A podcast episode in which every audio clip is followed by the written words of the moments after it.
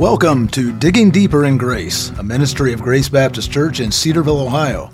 Our goal each episode is to dig deeper into the scriptures with a focus on our most recent sermon. And now let's dig deeper. Hello, and welcome to this week's episode. I'm your host, Tim Cockrell, and today we're going to be discussing the Great Commission that Jesus gives to all believers in the final verses of Matthew 28. My guests this morning are Tom Carr and John Harkleroad, who are both members at Grace and who are focused on carrying out the Great Commission in their individual contexts. Tom, let me start with you. Can you give us a little bit of background about how you and your family have been involved in pursuing the Great Commission over the years? Yeah, I was uh, raised in this church, and so I've been around for a long time, except for the time that I was overseas. But but uh, God has worked in my life and work and and moved me to serve in, in missions overseas. Uh, for 24 years, we lived in Japan as church planters, worked there, and uh, to see uh, churches grow in, in Japan. And uh, since that time, he has moved me out of Japan into uh, pastoral training ministry in uh, countries in Asia. And so that it's what I'm presently doing. That's really exciting. Now, Tom, on Sunday, when you were sharing a little bit with us during the worship service, you talked a little bit about how the church shaped your desire to be involved in the Great Commission, even from a young age. And I know a lot of people that serve in children's ministry or in youth ministry were encouraged by that. Can you share just a little bit more with you, with us, about how the church shaped your desire to carry out the Great Commission? Well, basically, in every step of of growth, you know, through the church Christian education program, there I can go back to times in which teachers specifically uh, emphasized missions, specifically gave us tasks that would make us a part of missions, and uh, again through each level of of growth uh, from primary age to junior age to junior high to high school, college. Uh, this church was involved in uh, giving me opportunities to uh, be involved in missions, be involved in outreach, and uh, that was very instrumental in God moving me to where I am now.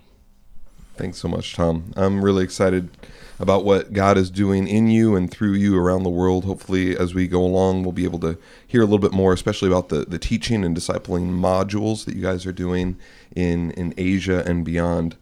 As we think about the call to make disciples, this also requires us to think strategically about how to reach our neighbors locally. I think sometimes when we think about the Great Commission, we think about out there and around the world, and we don't always think about right here and in our community. John, can you tell us a little bit about the ways that you and your family have worked to share the hope of Jesus with the people right here in our community in Cedarville? Sure.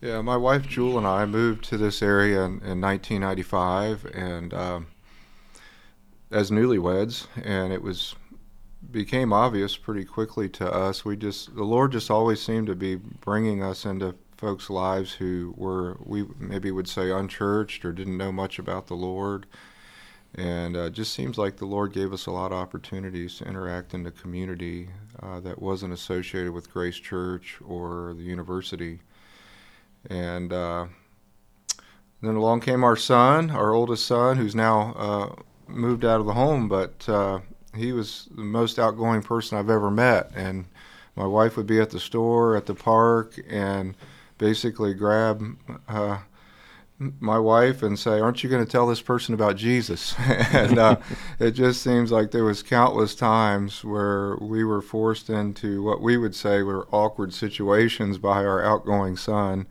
And we just got to know a lot of people in the community that way. And as, as that grew over time, we started to gain more and more of a burden uh, for the lost that are right in the shadows of the steeple here. And about 10 years ago, we uh, were burdened to start a, a, bus ministry on Wednesday evenings to uh, basically bring children in who maybe didn't have all their needs met at home uh, nutritionally. And we were able to uh, coordinate a, lot, a large volunteer effort to feed them dinner and then get them into the GPS program. And then here recently, in the past five years, we've been able to start Thrive Ministry, which is a ministry that uh, serves the community for uh, maybe underprivileged families or children that need help tutoring and also serve them a good meal. And then we're uh, very, very intentional about uh, delivering the gospel multiple times through that evening. Right now, we're having those that Thrive ministry on Monday evenings here at Grace. That's really exciting, and it's just such a good reminder that even living in a small town where you know many of the people that we know are Christians, there's still a vast mission field that's there. Amen. John, I'm curious, you know, if someone is listening right now and they say, "Well, I really want to reach my neighbors, I want to reach my community, but I don't know where to start. Like, I don't know how to begin building those bridges. I don't have a son that uh, pushes me outside my comfort zone. Where would you encourage them to start in trying to build those community connections? Well, uh, something my wife Jewel is is really good at is asking people over for dinner, and uh, that that has gone a long way for sure. And then also just being aware, people have physical needs, um, often that need met, and sometimes that's a good starting place to try to be aware of physical needs. I, I joke that Jewel has the, the spiritual gift of furniture acquisition, and that. Uh, she seems to be aware of when somebody needs a bed or a dresser or a washing machine, and she somehow networks and within a short amount of time finds something that we can get to somebody. And that's a great inroad to be aware of that, but also emotional and spiritual needs. Um, we've been learning to be aware that there's usually some kind of big problem in somebody's life, and just being able to willing to listen and to even pray with them has, uh, has been a, a great inroad. Excellent. Thank you, John.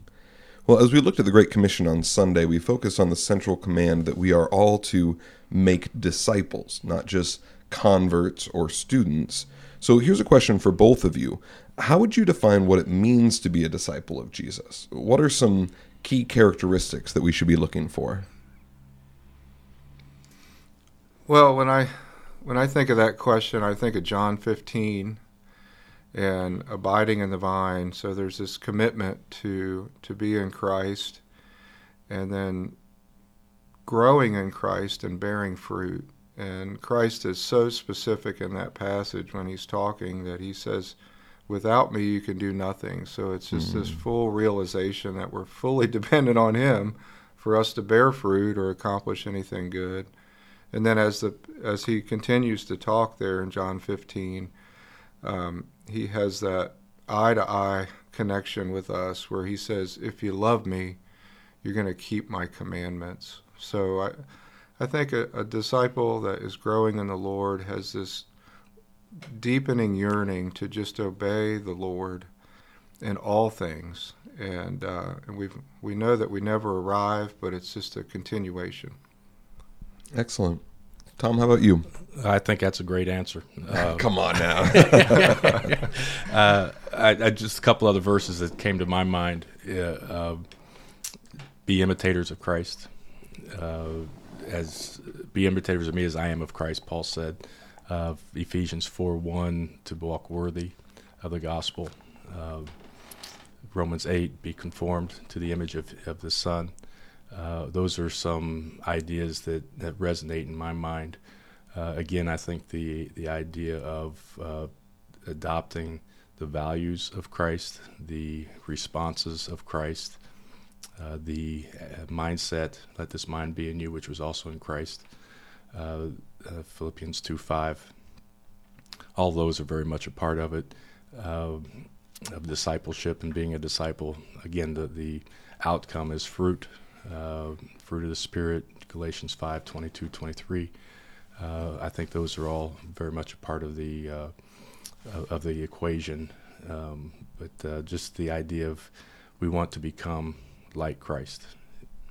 That's really helpful because I think when we think about evangelism, especially, often what we're looking for is for someone to make a decision or pray a prayer or you know walk an aisle, if you will.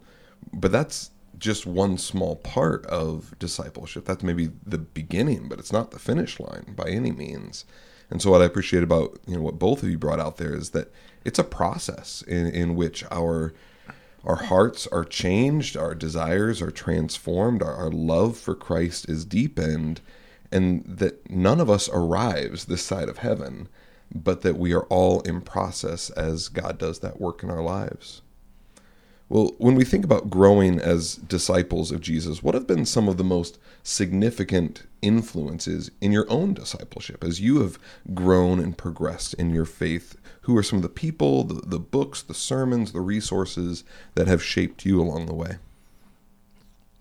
Well, I, I uh, again, as I mentioned earlier, the, the there's probably been at least a hundred people in this mm. church through my life who have had an impact in uh, who I am and and my situation in, in, relation to the gospel and and discipleship. And uh, I couldn't begin to name them all, and we don't want to take the time to do that. But but uh, it's just a tremendous number of people, and uh, and I'm very thankful for them, and and and uh, praise God for them being in my life.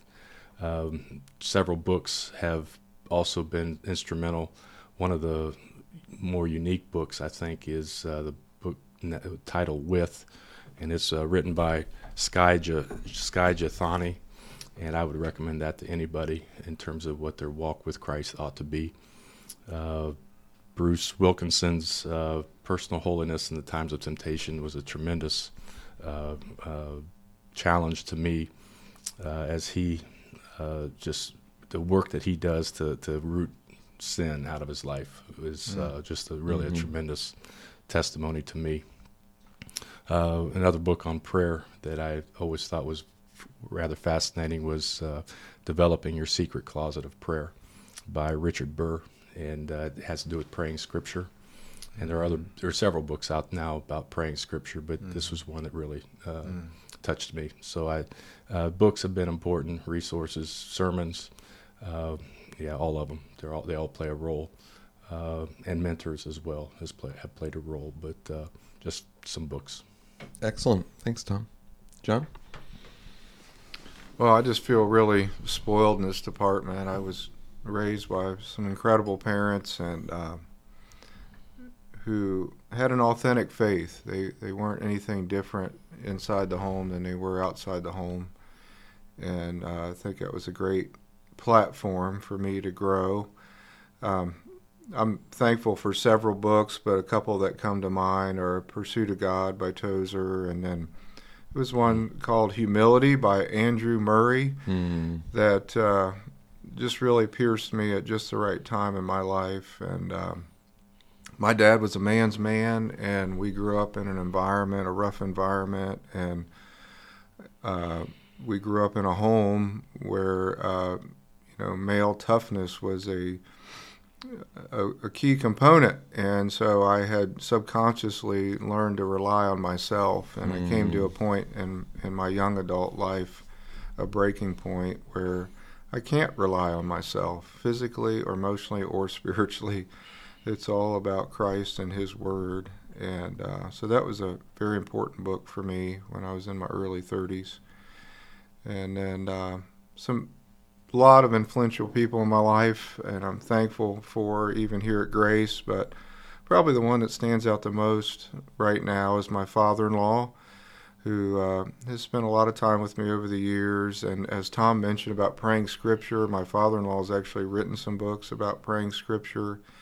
And then his mentor, Oliver Price, wrote a book called Praying with Christ, obviously present and actively in charge. Mm. And just trying to practice some of these things about Christ being right here with us. And then praying the power of Scripture and not our own emotions. um, I've, I've, learned a lot from my father in law in those, in those realms. Hmm. Yeah, just two observations in listening to both of your conversations about your growth and discipleship. One, often our growth and discipleship is a complex web of relationships. And it isn't necessarily like there's one mentor that walks us through, you know, all our years of growth, but rather there's lots of different people that God uses in moments and experiences and seasons. And so as we think about investing in other people, it doesn't mean we have to be their everything to help them grow. Sometimes it means it's a single conversation or a word of encouragement. And secondly, you know, even as you reference some of the books that have been influential, discipleship is hard work. Like we have to be intentional to be studying God's word, to be reading good books, to be connected to our church, to be authentic in relationships. It's not going to happen just automatically. And so I appreciate the ways that you've shared those influences because God uses a variety of things, including His Spirit and our obedience, to help us to grow. Well, even though most of us would agree that it's important to share the gospel with others, I'll speak for myself, we often struggle to actually do it, to step out and share our faith. What do you think are some of the biggest obstacles that prevent people from sharing their faith with others? And how would you encourage people to overcome those obstacles?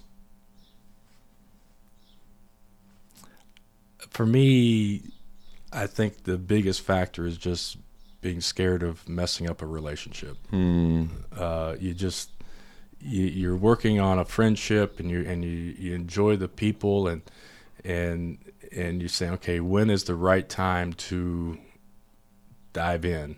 And having wisdom about the right time to dive in, and and just not not sure how they're going to respond, and and uh, what they're going to do. I, I think that's a, a huge obstacle uh, for sharing the gospel. And I, I, if I recall correctly, you brought this out Sunday morning that it's just a matter of this is the most important thing in the world, and it isn't. If we just, it's you, you, it just has to be taken care of. It's the biggest decision anyone's going to make what they do with Christ, and uh, we it just needs to be approached.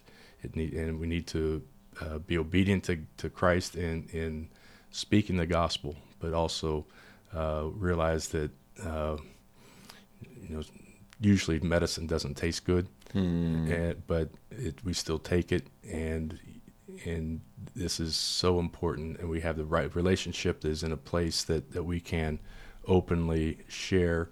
Uh, but it is again that that concern that we're going to mess up a relationship.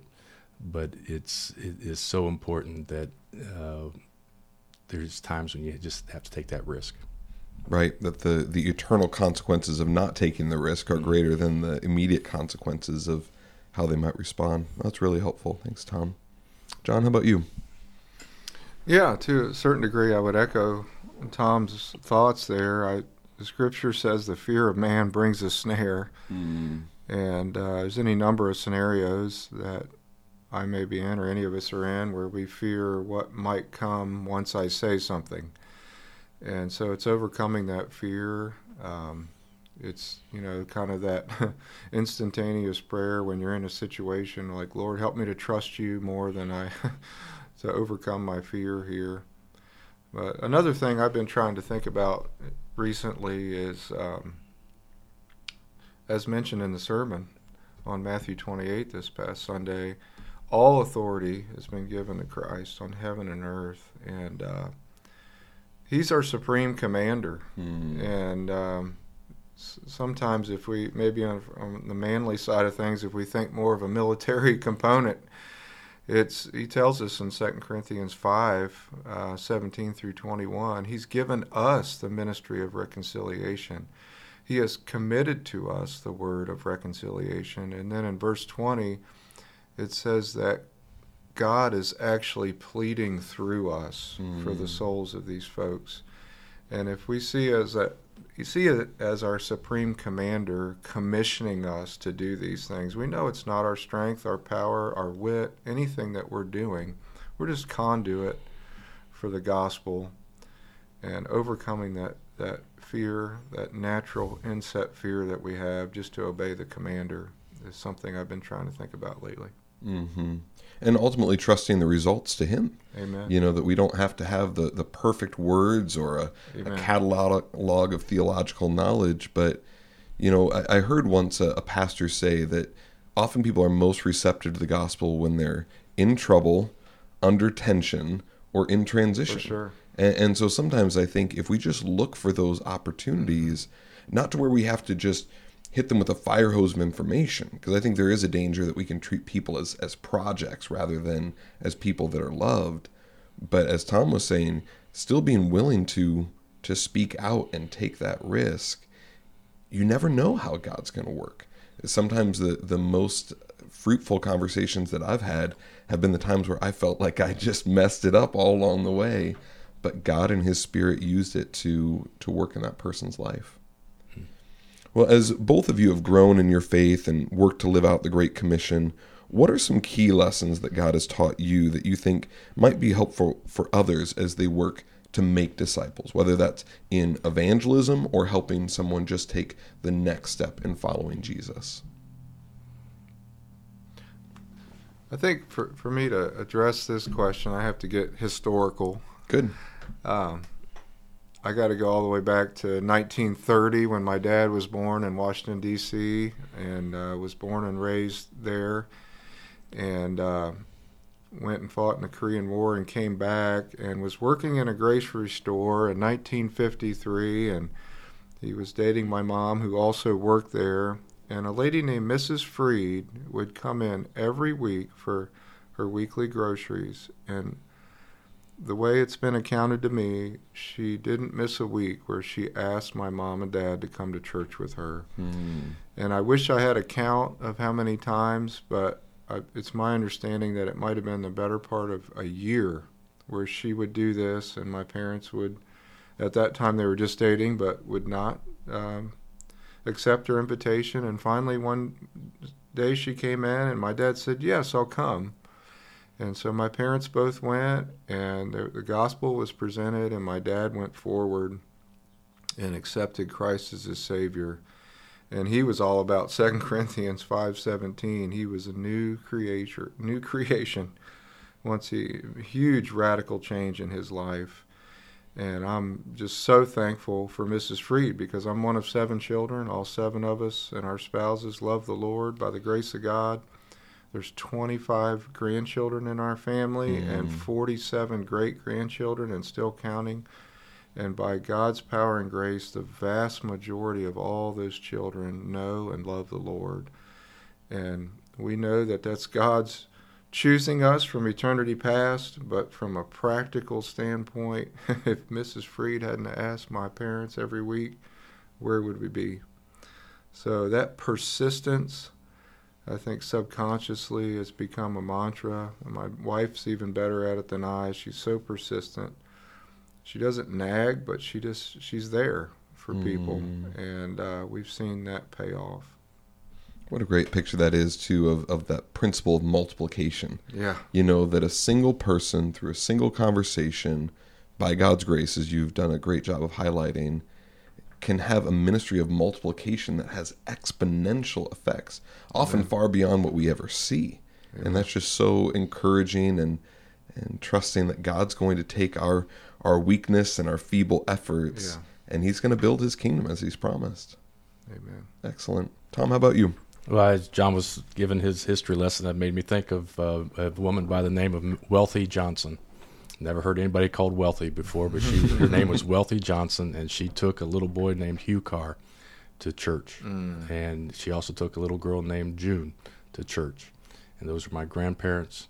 And uh, without going through all the history, uh, they were married and and had four children, of whom one was my dad, and now my children are the fourth generation of mm. Carrs mm. To be members at Grace Baptist Church, mm. and because Wealthy Johnson uh, took children to church. So that's that it rang a bell with me, John. Yeah. But uh, yeah, and and I think we've already talked about it some, but just take the opportunities where they happen uh, to to disciple. Uh, one of the biggest frustrations is in church planning was when someone who had been a part of your church moved on to someplace else, mm-hmm. and and it's like, oh man, we worked so hard for these people, and now now they're moving on to somebody else. But but again, it's a it, a lot of discipleship happens in snippets, uh, unplanned and but yet you you take opportunities where you have them and then when life moves people different directions then you hand them off to somebody else and and and let god work or, or you they hand you off to somebody else and, and god brings someone else into your life to to uh, work in your to help in your discipleship process and journey uh, so I, you know one of the one of the things i've had to learn is that i'm part of a mosaic of mm. of people who are having impact in one person's life or some people are having impact in my life and and then we, it, it just it's constantly shifting constantly moving uh, different people we have contact with and and and uh, build relationships with and, and for a time and then it, then it moves on and uh, being okay with the idea that okay I had I had this person in my life for this time but now they've moved on I've got this God's going to bring someone else for me to disciple and to be discipled by Excellent. No, I love that picture of a mosaic where you know broken pieces of different things are put together to make a beautiful picture. I think that's really helpful image. Well, finally, the Great Commission makes it clear that we're called to make disciples of all nations. How can we as Christians here in the United States be actively involved in making disciples around the world? Uh, for me, you know, it's I, I can't emphasize enough to be involved and committed to the strength of your local church. Mm. Uh, as I was overseas, working overseas for 20 plus years, uh, I'd come back on furlough every fifth year, and I would visit the churches that are supporting me. And when there was a s- obvious decline in the in the in the health of a of a given supporting church, yeah, that was that was a bummer. That was that was discouraging, you know, and and it, it had an effect. I, I, I honestly believe that the strength of my supporting churches helped my uh, helped my ministry over, overseas, or uh, was somewhat of a drag on the ministry overseas. Uh, so it, anybody I could, you know, anyone I would say is really God's plan for mission starts at the local church, and the best thing that people can do to encourage the the uh, ministry overseas and, and the Great Commission overseas is to be fully committed and active in making their local church the uh, a very strong foundation on which the commission can can go out from. Absolutely, that's one of the things. Having been here at Grace just now a few months, that that seems clearly a part of our church's DNA is to be missions minded, to be engaged and intentional, not just sending checks to missionaries, but praying for them, sending cards to them, um, you know, learning even about what God is doing around the world. Uh, I, I, love that local church emphasis on on that global reach. John, how about you? Well, I don't know if I have a whole lot to add to what Tom said, and um, personally, I feel like we're fully deployed here on the on the home court, but we do try to partner with missionaries abroad in prayer and uh, helping them out however we can, and even people like Tom who are now using uh, using Cedarville as a home base, but they go out. We're, we're just loving uh, watching that and seeing what God's doing through those things. Excellent. Well, as we get ready to wrap up, Tom, I was wondering if you would share just a little bit more about what you're seeing God do through some of the modular ministry and, and training pastors and doing discipleship in the, the global context. Where I work in Asia, uh, I, I, work more in a rural setting. I have four locations that are away from uh, major metropolitan areas. Uh, actually, some are quite quite remote, but uh, basically, you know, I, I, I could tell I could tell stories about certain things, but I, I don't want to. Uh, I don't know, throw any kind of shade on on these dear people, but uh, they're they're they're working to. Uh, basically, they're coming from such a uh, such a low level of education and such a low understanding of Scripture that you know really some some relatively basic concepts or you know eh, we're we're teaching them and, and trying to work through them or, or we're trying to correct uh, errors that they've picked up from from other groups that are all over the world as well. And and so it just to to uh, throw throw out some some biblical truths and, and concepts that they've never really heard that way and be able and, the, and then they, they start to grasp it and and then they can use it in in their ministries is really a fascinating uh, a fascinating process.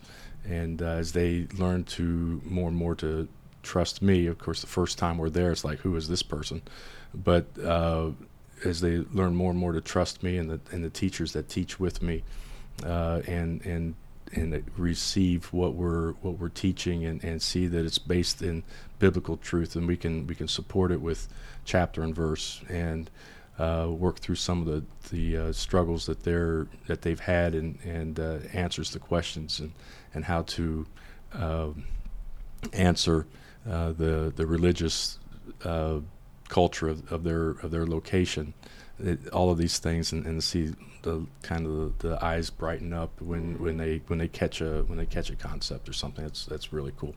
Yeah, that's really exciting. It's such a, a picture of Second Timothy chapter two, verse 2 mm-hmm. You know, these things that I've entrusted to you, teach them to faithful men, that they might teach them to others. And uh, as we were even discussing, you know, who knows how God will use any one of those individual pastors who are being trained up to reach their congregation, their community, and and into the entire world.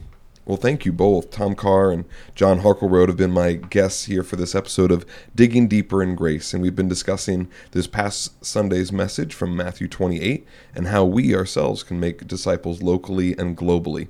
You can access that message as well as other Grace Baptist, Grace Baptist Church sermons and podcast episodes by using your favorite podcast app or by visiting gracecedarville.org and clicking on the podcast on the media tab. We also encourage you to share your questions and comments with us each week by emailing them to contact at gracecedarville.org. That's contact at gracecedarville.org. Plan to join us next week as we continue our discussion of God's Word and we begin a new series in the book of Exodus, tracing how God redeems his people from slavery and calls them into a covenant relationship. Until then, I'm your host, Tim Cockrell, thanking you for tuning in to this week's episode of Digging Deeper in Grace. Digging Deeper in Grace is a ministry of Grace Baptist Church in Cedarville, Ohio. Visit us online at gracecedarville.org and join us next time as we continue our discussion.